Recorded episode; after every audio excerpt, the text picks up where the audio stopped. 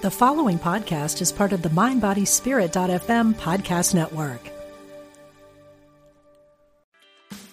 Meditation doesn't have to be a solo practice. Meditation is more fun with friends.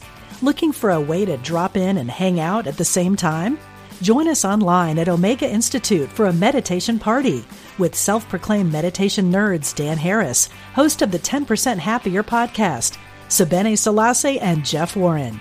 This three day retreat will stream live from Omega's Hudson Valley campus May 17th to 19th. Don't miss the party. Reserve your spot at eomega.org slash party today.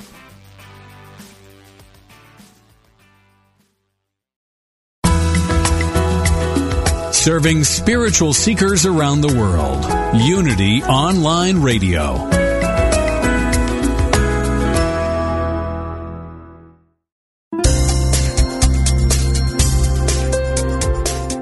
Thank you for tuning in for this Unity Partner Program.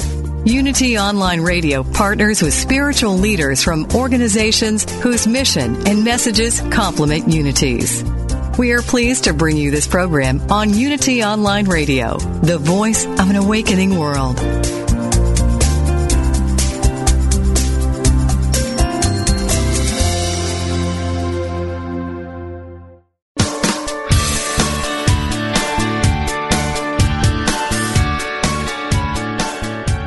Welcome to Main Street Vegan with host Victoria Moran. Victoria is an author, inspirational speaker, and a certified holistic health counselor and vegan lifestyle coach. She's here to entertain, educate, and inspire you on your journey to look and feel amazing, eat extraordinary food, help animals, and create a physical body perfectly attuned to spiritual growth. Now, let's get this party started. Here is your host, Victoria Moran. Hey, everybody. Welcome to the Main Street Vegan Show. I am your host, Victoria Moran, author of Main Street Vegan. But I would like to start the show today by reading you a tiny little clip from another of my books. This one is called Shelter for the Spirit Create Your Own Haven in a Hectic World. It was my first Oprah book, so it really means a lot to me. Will always have a special place in my heart. And this is from the chapter on simplifying. It says, I love to go to Susan's house. There's space between the furniture. You can see the wood floors. At Christmas, she can put up a tree without rearranging her living room. There are empty places on the bookshelves for more books. There is room in her house for gifts and guests and possibilities. That's because Susan knows how to simplify. Now, I read that to you for two reasons. The first is to invite you to check out the mainstreetvegan.net blog post for this week. If you're listening at some distant point, you can find that at mainstreetvegan.net as March 21st, 2014. So just check out mainstreetvegan.net slash blog. And the post this week is a guest post from Main Street Vegan Academy graduate Carol Schneider, who is the director of Simple Size Me, a simplification company in South Florida with clients around the country and around the world. And she believes that you can use your veganism as a model for simplifying your entire life. So do check that out. But the other reason that I read you that little bit is that I wanted to introduce you to Susan. She is a real person, Susan Gibbs. She now lives near Duluth, Minnesota. And Susan is, like perhaps you are, and certainly like some people that you know, an animal rescuer. She has done this as long as I have known her, and she has done it with great finesse. Every animal that Susan has rescued has been treated as a family member, given exquisite care, excellent veterinary services. She lived at one point in an area where people dumped animals, and she took in all of them and gave them this wonderful care. I kept saying to her, Susan, you've got to become a nonprofit so that you can get donations. And she would say, Well, yeah, someday, but I'm really busy. Well, what has happened now is that it is necessary that she make her animal family smaller. And anybody who loves animals, you know how absolutely terrifying the thought of that is. So I want to tell you about Susan and about these animals and see if there's anything that you can do to help. As I said, she is in Duluth, Minnesota. So if you're in that part of the world or know anybody in that part of the world, or if you just be willing to put this out on your Facebook and your networks where somebody who could help might see it, that would just be grand. The animals who are going to need new families are several lovely dogs, one adorable little kitty, and the most wonderful sheep. Oh, this sheep has such a personality. So you can contact Susan at Akia Design at Q.com. That's Akia, A K I A Design at Q, just letter Q, dot com. Or you can call her 218 341 6834. Again, that's 218 341 6834. And if you can help out Susan and the little critters, that would just be such, such a blessed thing. Thank you so much. And it is interesting that we're talking about a few animals needing a home on a day that we're going to be talking about lots of animals. I'm going to pre introduce my first guest because I do have two guests and I want to give both of them plenty of time. Coming up in the second half of the show, we're going to be speaking with Marc Bekoff. He's professor emeritus of ecology and evolutionary biology at the University of Colorado Boulder. He's the author of many books. His latest is Why Dogs Hump and Bees Get Depressed The Fascinating Science of Animal Intelligence, Emotions, Friendship, and Conservation. That's going to be fabulous. And we're also in for a fabulous beginning. And our next guest has given me such a detailed intro that ordinarily I would just go through, slash and burn, and find two lines. But his story is so fascinating that I'm going to share quite a bit of it with you before we go to break, and then we will bring him on. This is Alex Pacheco. For starters, Alex has been arrested over 60 times in the line of duty protecting animals. The most popular show on the Animal Channel is Whale Wars. It's about the Sea Shepherd, a ship, ship battling uh, Japanese whale killing ships.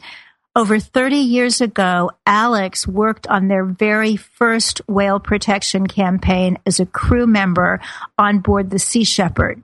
He helped fill the bow of the Sea Shepherd with tons of concrete, and they rammed the world's most notorious whale killing ship, the Sierra.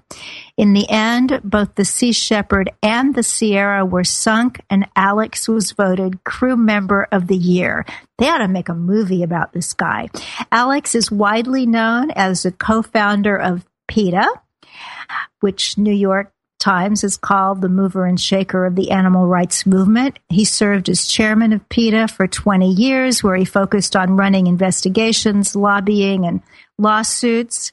He's also the co founder of the largest nonprofit animal adoption website in the world, Adopt a Pet, which has over 100,000 animals ready for adoption when the American Medical Association commissioned a Harvard University study how to defeat the oh the American Medial Association. I thought that was a typo. I don't know what the American Medical Medial Association is. Anyway, they commissioned a study called How to Defeat the Animal Rights Movement and described Alex as the movement's folk hero. What a guy.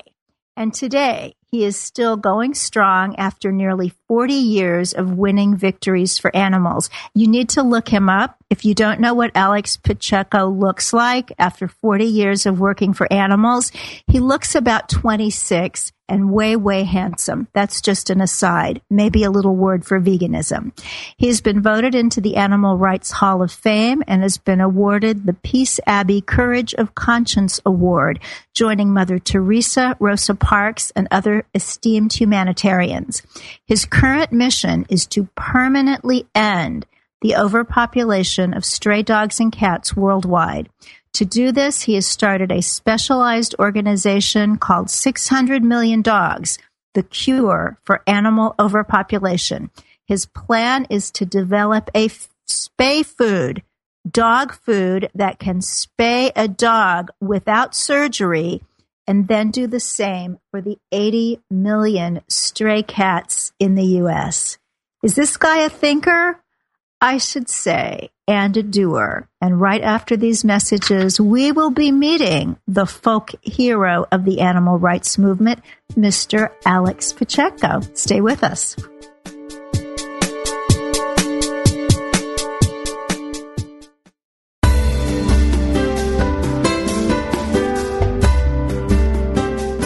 As Unity Online Radio continues to expand its programming and outreach to the world, we count on the support of listeners like you. Please make your donation today. Go to www.unity.fm and click on Donate Now.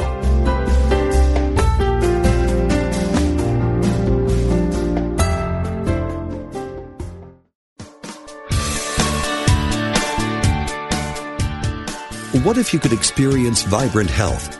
Help heal the planet and be a great friend to God's animal kingdom through simple choices you make at breakfast, lunch, and dinner. Authors Victoria and Adair Moran say you can do this easily, affordably, and deliciously in their new book, Main Street Vegan. Everything you need to know to eat healthfully and live compassionately in a real world. Loaded with practical tips, straightforward information, and fabulous recipes, Main Street Vegan will help you on your journey toward a plant-based diet.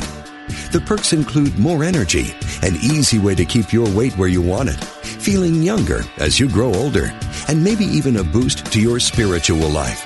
Purchase Main Street Vegan from BN.com, Amazon.com, or your favorite bookseller.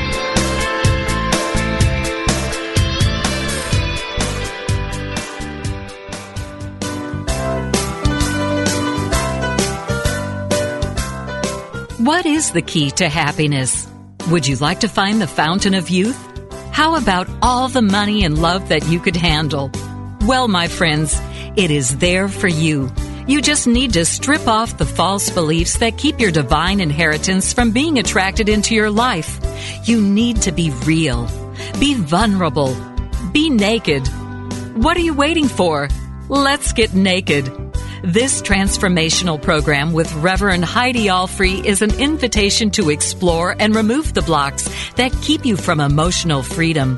Listen to Heidi and her revealing guests as they embrace the power of spiritual nakedness as a guaranteed way to live an authentic and transparent life.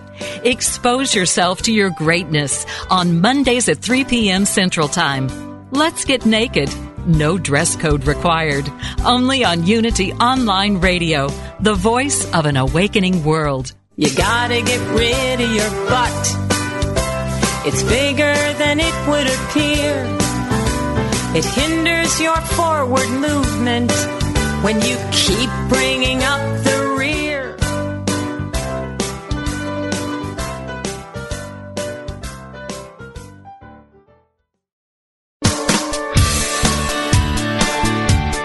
You're listening to Main Street Vegan with Victoria Moran. If you have questions or comments about today's topic or any other area of interest, we invite you to follow Victoria underscore Moran on Twitter or email her at mainstreetvegan at unityonlineradio.org. Now, back to Main Street Vegan.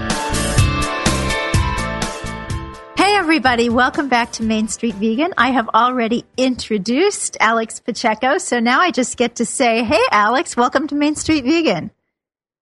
Thank you. It's a pleasure to be here. Oh, it's wonderful to finally have you. I know we had to do some back and forth.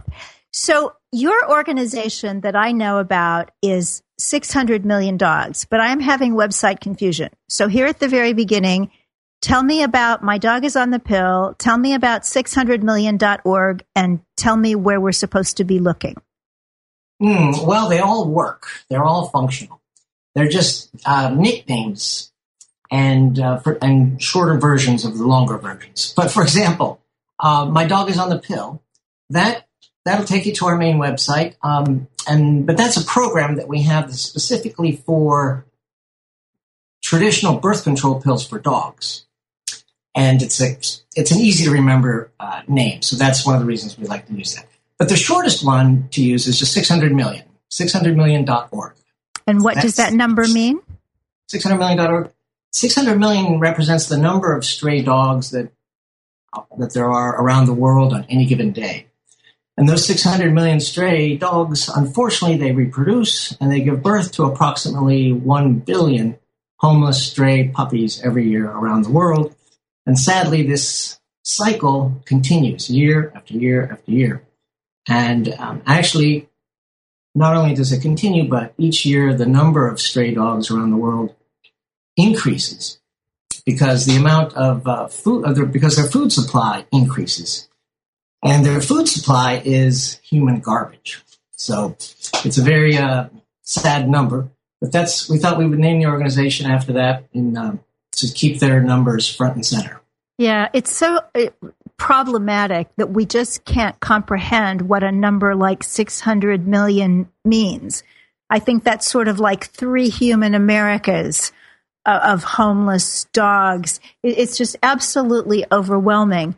So, your idea is birth control in the food so that dogs can eat themselves sterile. Yes, the um, we believe we've found uh, a, a, cure for the overpopulation problem.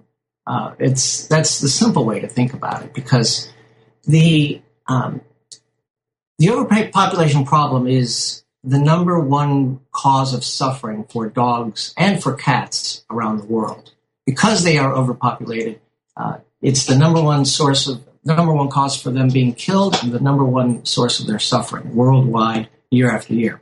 So we think of it as like a disease, like cancer is for people, overpopulation is for dogs and cats.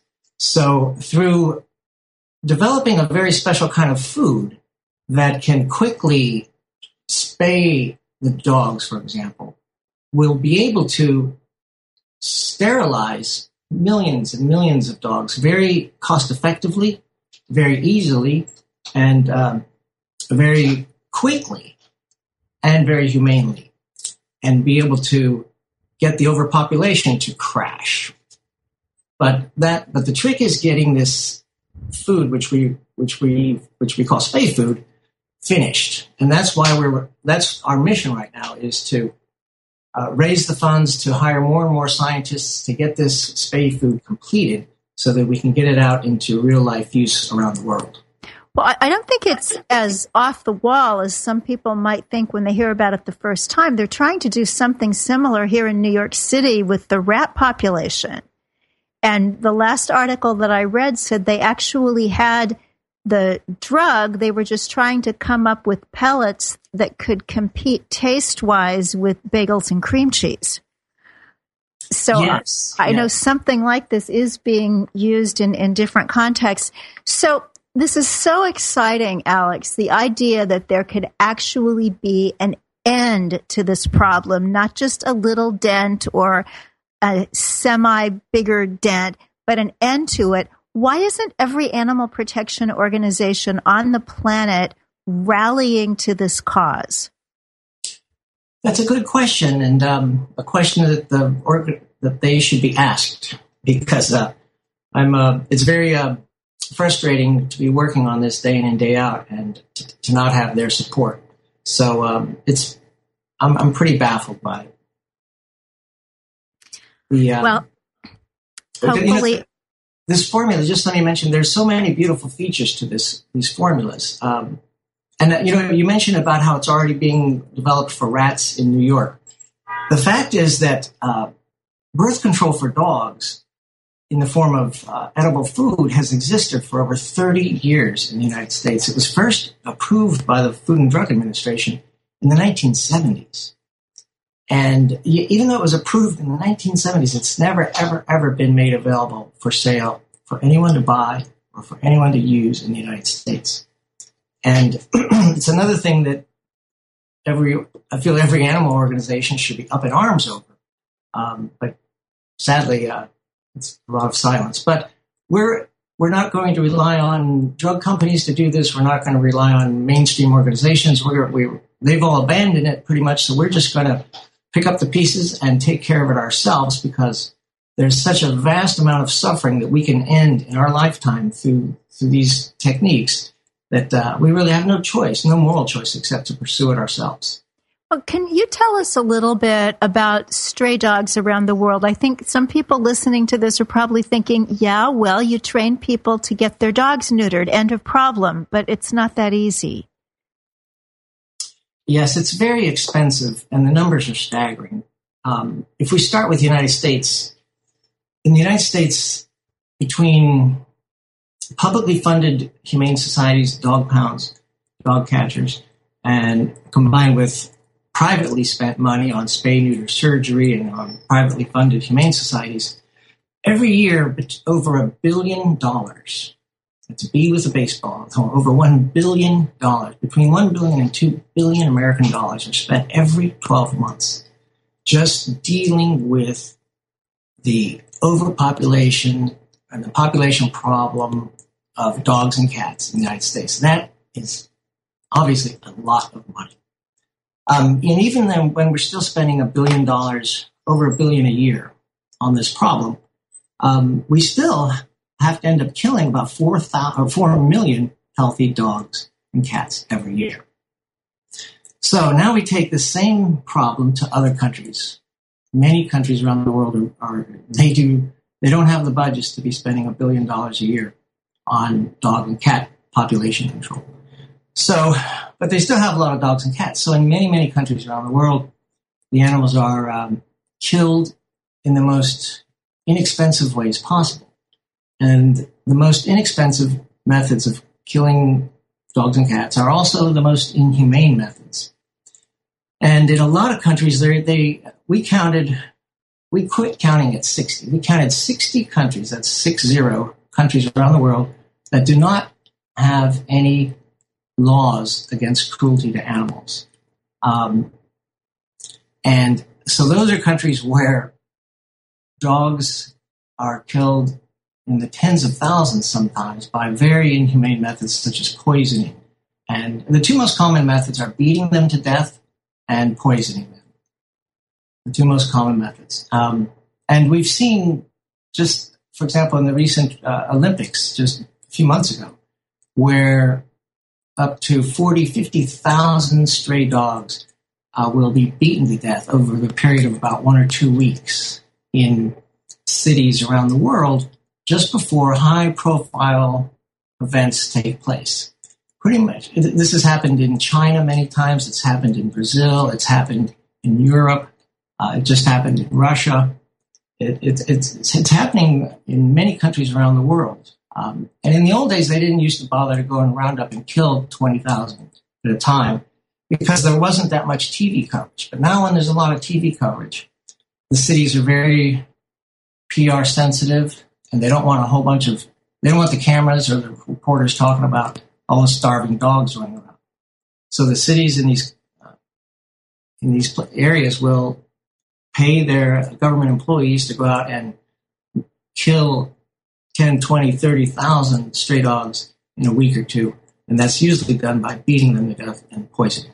So that's the, those, that's the target population of, of animals who we desperately want to help because they are uh, suffering the brunt of it. Not only do they um, have a very violent death, but they have a very painful life. Um, in many of these countries, they live a lifetime of hunger, uh, covered with skin diseases. They never see a veterinarian. Uh, they're hit by cars, but yet they survive. And then they live the rest of their life crippled. It's just one horror after another. Um, and anyone who's traveled to third world countries, including Mexico, for example, uh, all you have to do is go to Mexico City to see this. In Mexico City, for example, there are 3 million stray dogs on any given day in just one city. And that's about the same number of dogs that we kill nationwide in the United States. We've got three million just in one city alone. That's to give uh, to give you some idea of how serious this problem is and how out of control it is. But wow, we need spay we've got a- food. The good news is I believe we have a way to solve this problem in the next several years. So we're very excited. So how help, so how far along are you, and what can we do to help? Well, the good news is that the more funds there are, the faster we'll finish it. And the reason is very simple. The more funds we have available, uh, the more scientists we can hire, such as chemists, and put them to work full time on this. Right now, we just, we're so short on funding that we only have part time scientists working on this. Um, so we believe that if we had, for example, half a million dollars so that we could have four full-time scientists working on this full-time, that with in less than two years we will have the fin- finished product, and that's our best estimate. And it could be less time, it could be more time, but um, the big drawback is lack of funding. We're a small grassroots nonprofit, and we're literally doing the work that a billion dollar drug company should be doing. And we're doing the work that, you know, that the multi million dollar uh, mainstream organizations should be doing, but they're not. So it's up to us, uh, everyone listening to this call, this broadcast, for us to uh, pool our resources, put our heads together, and uh, marshal our forces and, and take care of our, take care of it ourselves. So we need volunteers uh, to help with everything from uh, fundraising to helping up, up maintain the website to helping with all kinds of stuff, uh, helping recruit and find more chemists, other all kinds of scientists, veterinarians. Um, everybody can help in one way or another. Uh, there's no question about that. So, how does somebody find you who wants to help? Well, the shortest website is 600million.org. That's 600million.org. 600million.org. 600million.org. Or my dog is on the pill.com. My dog Okay. com. Oh, yeah, that's sweet. People will remember that. So, I wanted to ask you about a, a related topic. I, I'm thinking more about the horrible disease of rabies than I've ever thought about it in my life. I don't know if you know, my daughter Adair is a licensed wildlife rehabilitator and recently went through the rabies shots and all that so that she can work with rabies vector species.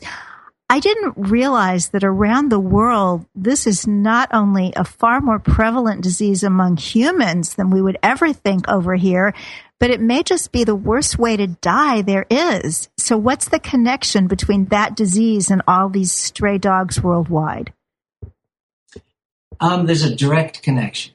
And um, first of all, a thing about rabies is if you go online and just Google uh, human deaths from rabies, for example, you can quickly see uh, documentary films made by doctors for other doctors where they film human patients dying from rabies. And it is, everyone agrees, it's undisputed that dying by rabies is one of the worst ways to possibly die.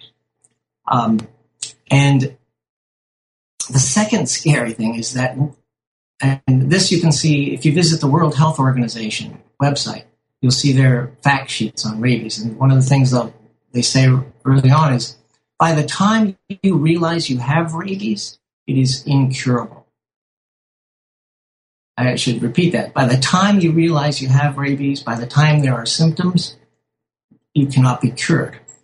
Um, and so that's why whenever somebody gets bitten by a dog, they immediately go in for uh, examination or treatment for rabies immediately, even if they don't have rabies, because, like as I mentioned, by the time you know you've got it, it's too late. So anyway, the number one cause, the number one source of all the human deaths from rabies around the world, the, the number one source uh, is is the stray dog population. To put it another way, 99% of all the people who die from rabies around the world, they all got the rabies from stray dogs. So, So, this is an animal rights and a human rights issue, and we all ought to be going to 600million.org and learning more about it and helping Yes. you guys out. Oh, yes. this, is, this is another beautiful thing about these formulas that we're working on is that not only will it break the cycle of suffering for a billion stray dogs and cats every year, but it'll also help us prevent the suffering of the 55,000 people who die from rabies every year. And there's probably far more than 55,000 who die, but those are the 55,000 that are reported.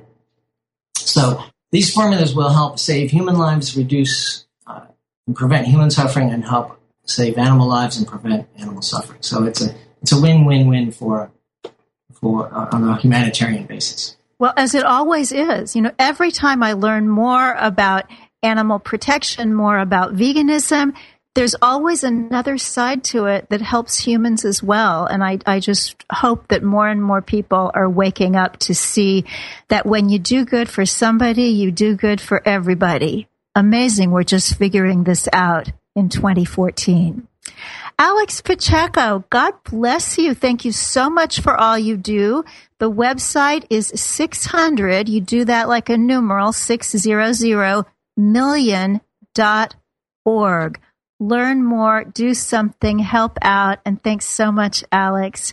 May we get this done before you know it. Thank you very much. Okay, take good care. And everybody else, stay with us. We are going to be coming up with our next guest, ethologist Marc Bekoff. Marc Bekoff has published 25 books and more than 800 popular scientific essays in the field of animal behavior, cognitive ethology, and compassionate conservation.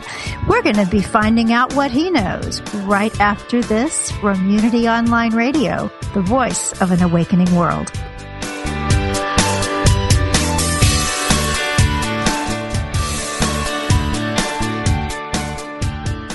What if you could experience vibrant health, help heal the planet, and be a great friend to God's animal kingdom through simple choices you make at breakfast, lunch, and dinner?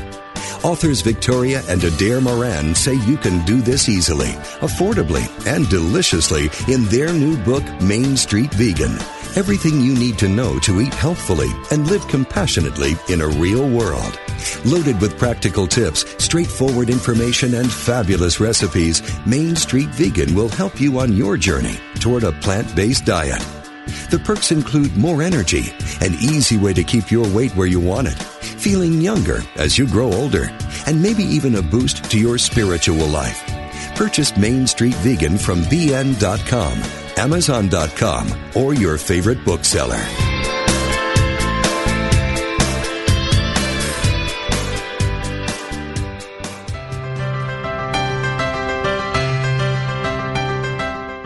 Somewhere, tucked away in the Unity Library archives in Unity Village, Missouri, you can find a secret treasure. They are the scripts from Unity co-founder Charles Fillmore's early days on broadcast radio the teachings of Unity's founders, almost a hundred years old. Now, for the first time in history, you can hear them through the power of the internet.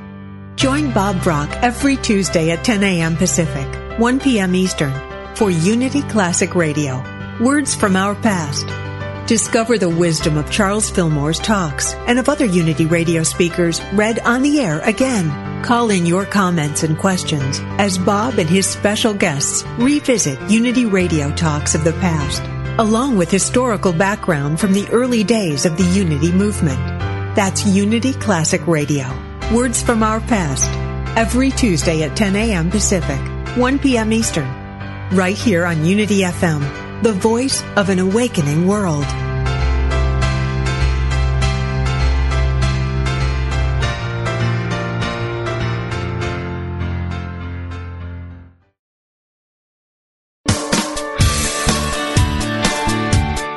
Thank you for tuning in for Main Street Vegan. Here is your host, Victoria Moran. Welcome back, everybody. You ready to save dogs and cats and everybody else? I am. I'm so excited. I love getting to do this show and meeting all these people who have so much inspiring information that makes me want to take more and more action, which is really what it's all about.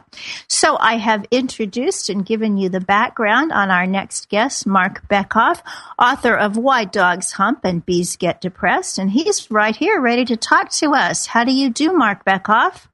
I'm doing great. It's 70 degrees here in Boulder, so I'm happy. oh, good. Well, that means it's it's all uh, moving eastward, so I'll be happy with you. So you know about what makes animals tick. Why is that important for the rest of us to know something about too? well, I think that excuse me, it's important to know what's going on in the heads and the hearts of other animals because it really informs the way people uh, think about other animals and, and treat them. I mean, I and many people think that individual animals have what we call inherent value, intrinsic value. I mean, they're valuable because they're alive. But a lot of people base their judgments on the way um, they treat other animals by if they think they're smart, if they think they're sentient, you know, or emotional. And so that's one reason. The other reason, of course, is just to learn about the fascinating animals with whom we share our magnificent planet. And they are fascinating. I, sometimes I feel a little bit guilty when I'm just mm-hmm. in awe. Just today, Farm Sanctuary launched a, the sweetest little minute long cartoon about how good pigs are at playing video games, that they mm-hmm. beat chimps and three year olds. And I just want to say to the whole world, look how smart pigs are. Do not eat that bacon. even though, even if they weren't smart, we shouldn't be eating the bacon. And yet there's something in us as humans that we really admire the idea that somebody else has some smarts. Yeah, no, absolutely. And that's one of the reasons that I love studying animal cognition, you know, if you will, um, the minds of other animals and their emotional lives, and why I, I love to share that information because it really doesn't help. It, it informs people. And then you know, something I always say, and it's an outgrowth of my research and, and a lot of other people's work, is it's not a matter of, you know, what these animals are, it's who they are. So it's not what you eat, it's who you eat. It's not what you wear, it's who you wear if you're choosing to, you know, have animals and animal products in your life. And that also is a game changer, I've been told. And referring to other animals as who really comes from the study of their minds. You know how smart they are, how emotional they are, how moral they are, and um, so yeah, I'm amazed every day at what we're learning about these amazing beings. Well, that's a fascinating language change that we can start to make. Whoa, beef! Yeah. It's I mean, who's for dinner. It works. I, I gave a talk um, in Vienna last year, and six women came up after and said they would never ever again eat an animal. And and I don't mean that in a self-serving way. They had never thought about that. That you know, when we're eating animals, we're eating suffering. We're eating we're eating pain. We're, and we're eating suffering, and we're eating a who. And it, you know, when I, I I mean, I think it's my idea. I don't know. Maybe other people have said it before. I not I had not heard it until a few years ago, and I was taking a hike with one of my friends, and he said to me something like, "You always write about animals who do this, not animals that or animals which." And the joke was that in a book I wrote called The Animal Manifesto, I told a story where I was sitting next to a woman who worked for Microsoft on a plane, and I was editing something, and she said, "What are you doing?" And I said, "I can't believe it that these word processing programs want you to change who and whom to that and which for animals. And she said, Oh, what program are you using? And I said, I'm using Microsoft Word. And she said, Oh, I work for them. and so I basically talked to her about it. She said she would look into it. Maybe she did. I mean, fact is, four years later, they haven't changed. But oh. it is a it, it's a game changer because the pronoun who, you know, really makes you think of the sentient being about whom you're talking. And it really, it just boils my blood when people say the dog that did this. And then I have people who talk about the people that did this. And I'm thinking, well, if they're using that for humans, then I can understand why they use, them, use it for non humans. Yes.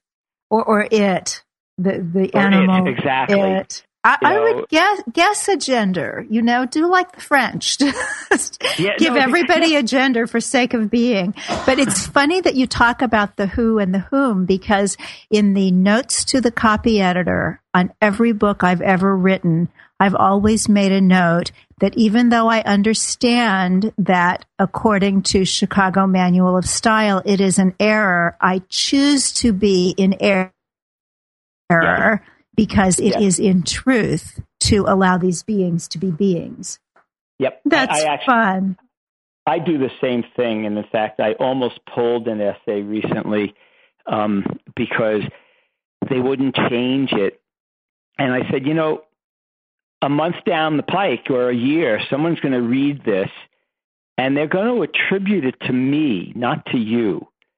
And so, therefore, I can't sanction publishing you know, something that refers to an animal as a that. And I won, if you will. I mean, I didn't look at it as a battle. I basically said, you know, I don't want my name associated with objectifying other animals. And so it, it's true. Um, and the more we do it, the more it will change. When I went to school, you always had to refer back to the the he. And now it has become acceptable to say they just because women have said, no, we don't yeah. want to be he's. And it's taken what, 40, 50 years, not a huge yeah. amount of time. And, and it'll happen with animals and it'll make a difference. Now you have another phrase that's interesting. What do you mean by dead cow walking?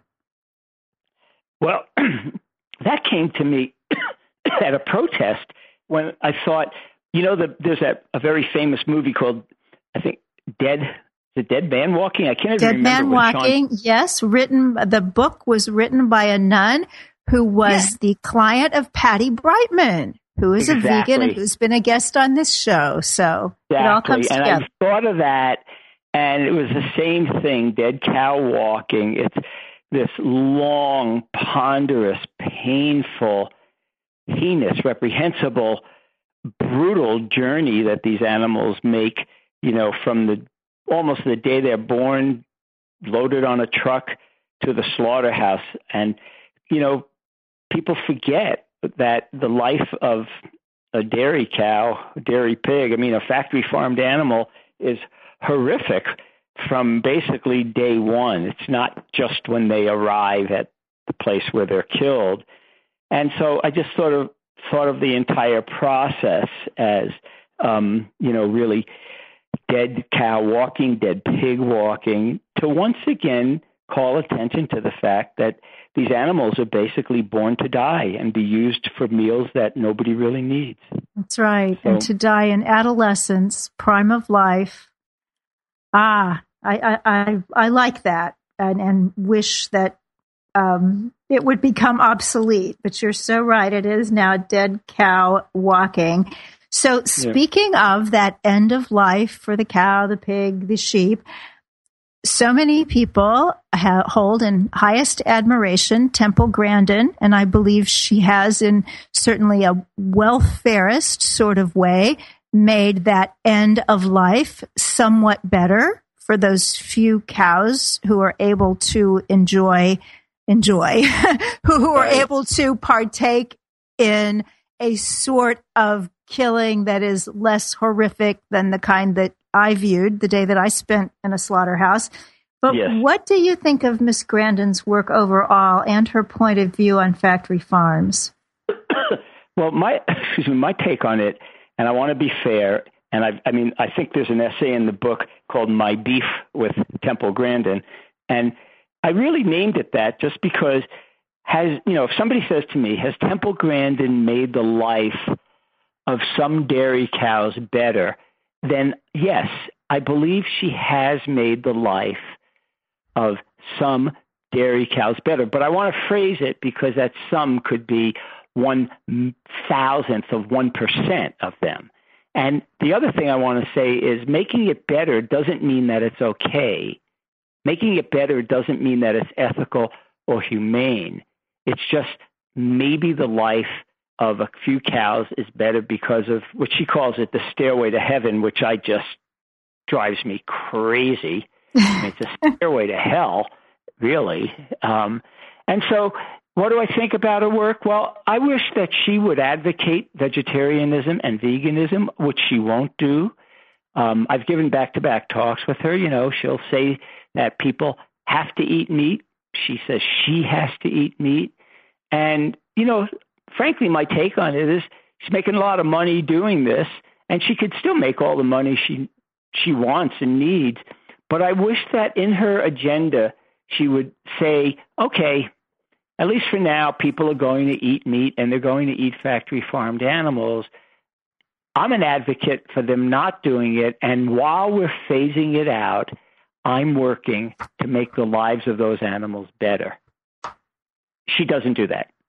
She's no. a, she's you know, and so that's just my take on it because I want, I, I always want to be fair, you know, I mean, I'm sure there's a cow out there who had a better life. You know, the example I use uh, so that people get it is, you know, you can compare two gas guzzling cars. You can compare, you know, a Rolls Royce and a Cadillac, and you go, well, the Rolls Royce gets better gas miles than gas mileage than the Cadillac. But that doesn't mean it's good gas mileage. It just means it's better than another gas guzzler. And so that that's my take. Right. Yeah, I, I, would agree with you. I, I heard um, Temple Grandin speak, and afterwards she did a, a Q&A. The person doing the questions was a, a colleague of, of, yours, another ethologist, um, Dr. Jonathan Balcombe. And he did a great job of it, but it was so clear that he was really having to tiptoe around because mm-hmm. there are certain certain areas she just didn't want to talk about. So yeah, I don't.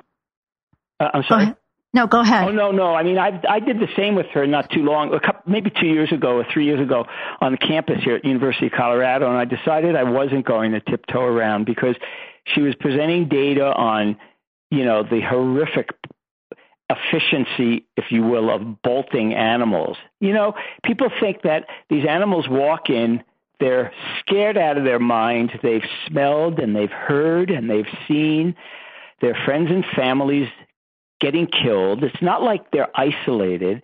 And, you know, they're just scared out of their minds. And, you know, people think, oh, well, it, it'll be over, you know, as they go down and they get bolted or electrocuted or whatever happens to them. No, that's not the case. It's a very inefficient process.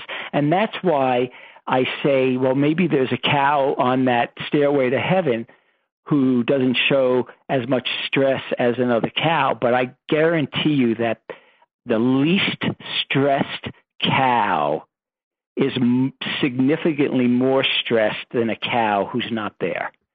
So, you know, that's that's my take on it, and I I mean I've said to her many times, you know, I wish that you would advocate for a vegetarian or a vegan diet, start somewhere. She won't do it. And uh. so, ah. you know, that's my beef. That's what I call it. My beef with her. I, I, yeah, that's I. I could keep going, and I'll basically be saying the same thing. So yeah. yeah.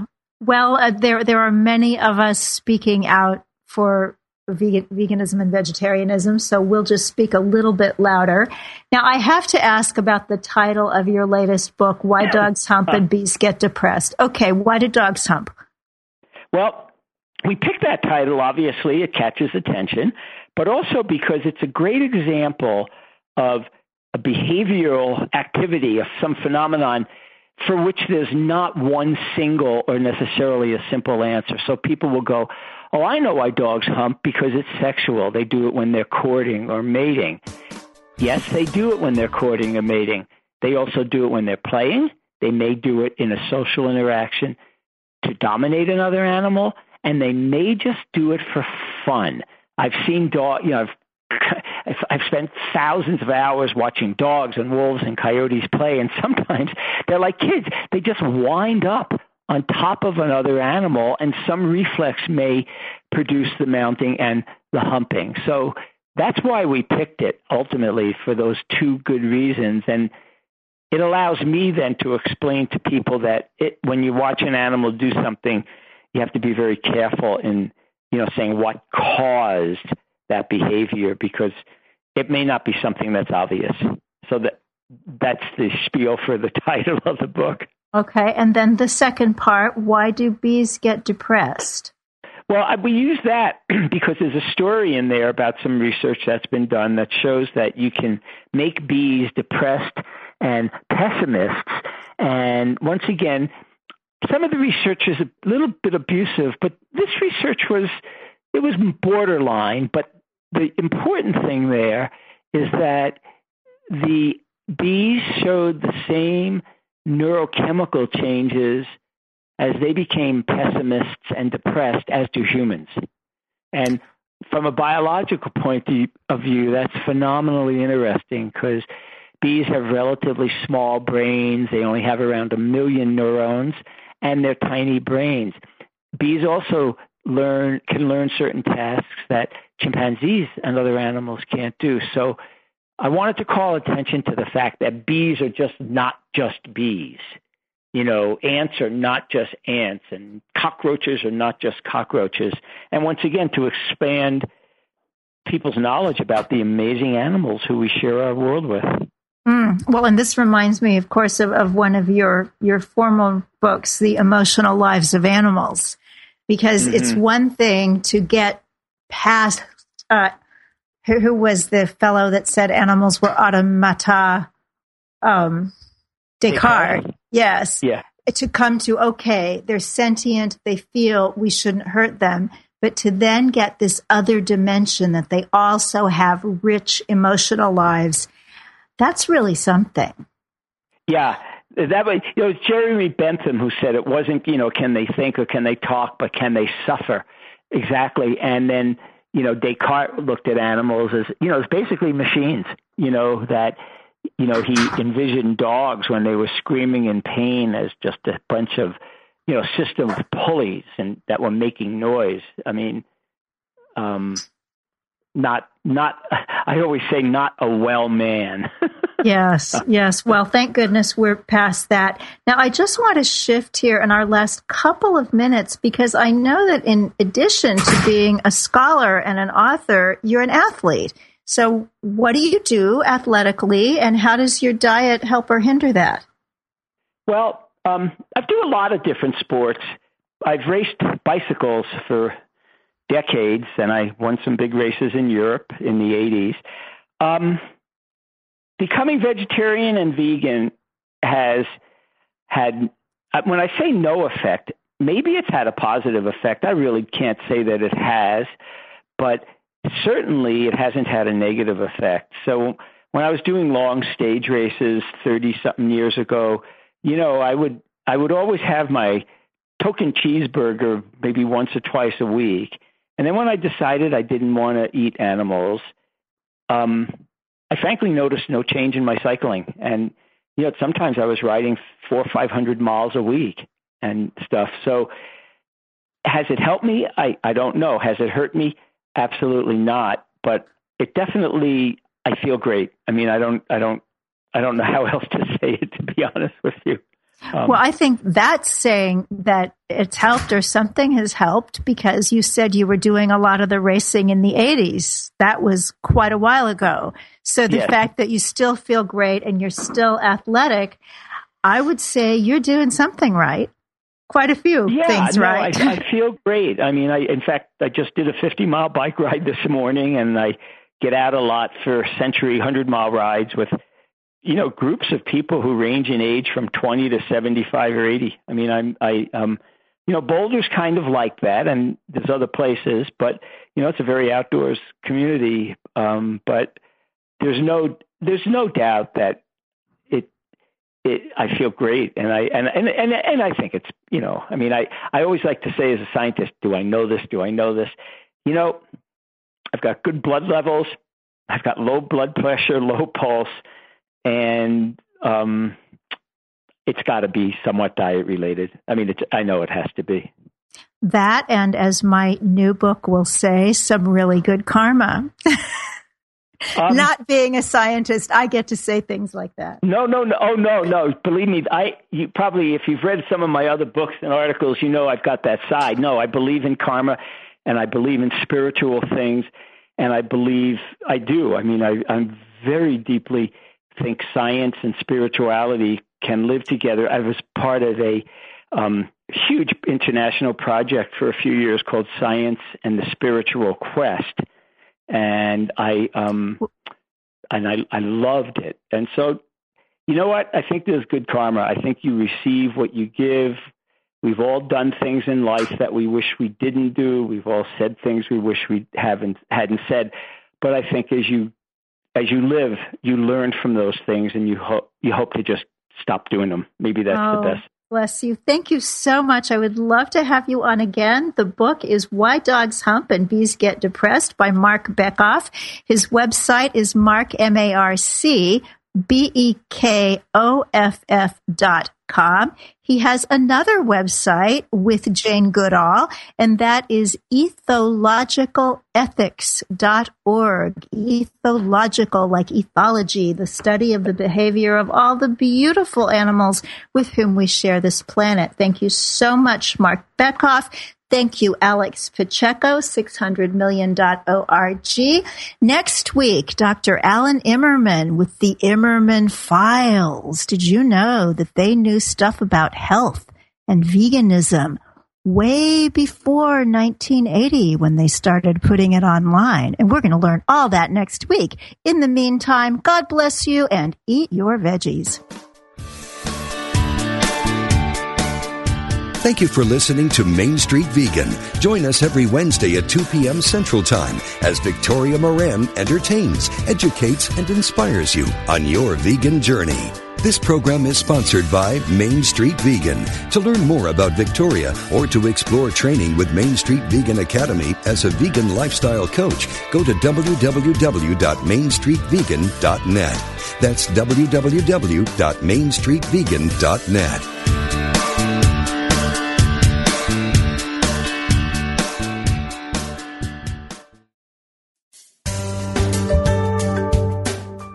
Have you ever considered that everything you think, say, and do is a prayer to the universe? What would your life be like if you activated the power of yes? Join Reverend Beverly Molander and her exciting guests on Affirmative Prayer, Activating the Power of Yes, to find out how they activated the power of yes in their lives, their communities, or even the world. If they can do it, you can too. Listen to Beverly Molander and her guests live every Monday at noon Central 1 p.m. Eastern on Affirmative Prayer, activating the power of yes. Only on Unity Online Radio, the voice of an awakening world.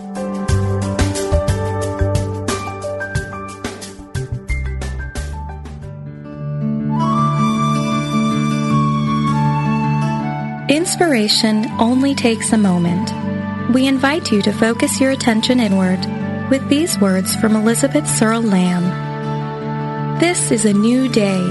Lead your conscious mind to that still haven of your soul where your indwelling Christ opens wide the doorway of your heart. At once, mind, soul, and body, you are flooded with the light and love of God. You are lifted high above this earthly plane and filled with the radiance of Spirit.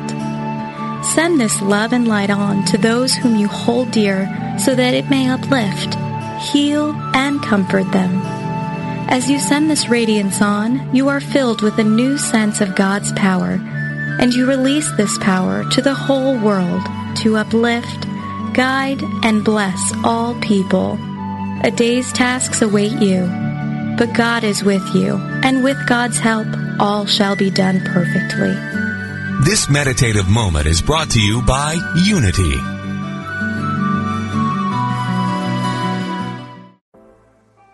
Life is hard, and sometimes you need a little help and guidance. I'm Laura West, host of a Guided Life podcast, and I believe that help is all around us. We just have to ask for it. The universe has a way of guiding us forward with the help of our past loved ones, angels, spirit guides, and ascended masters. On the podcast, I love to explore these ideas with incredible guests and let people know that they are never alone. Make sure you subscribe and follow so you can join me on this journey. Part of the MindBodySpirit.fm network and wherever you get your podcasts.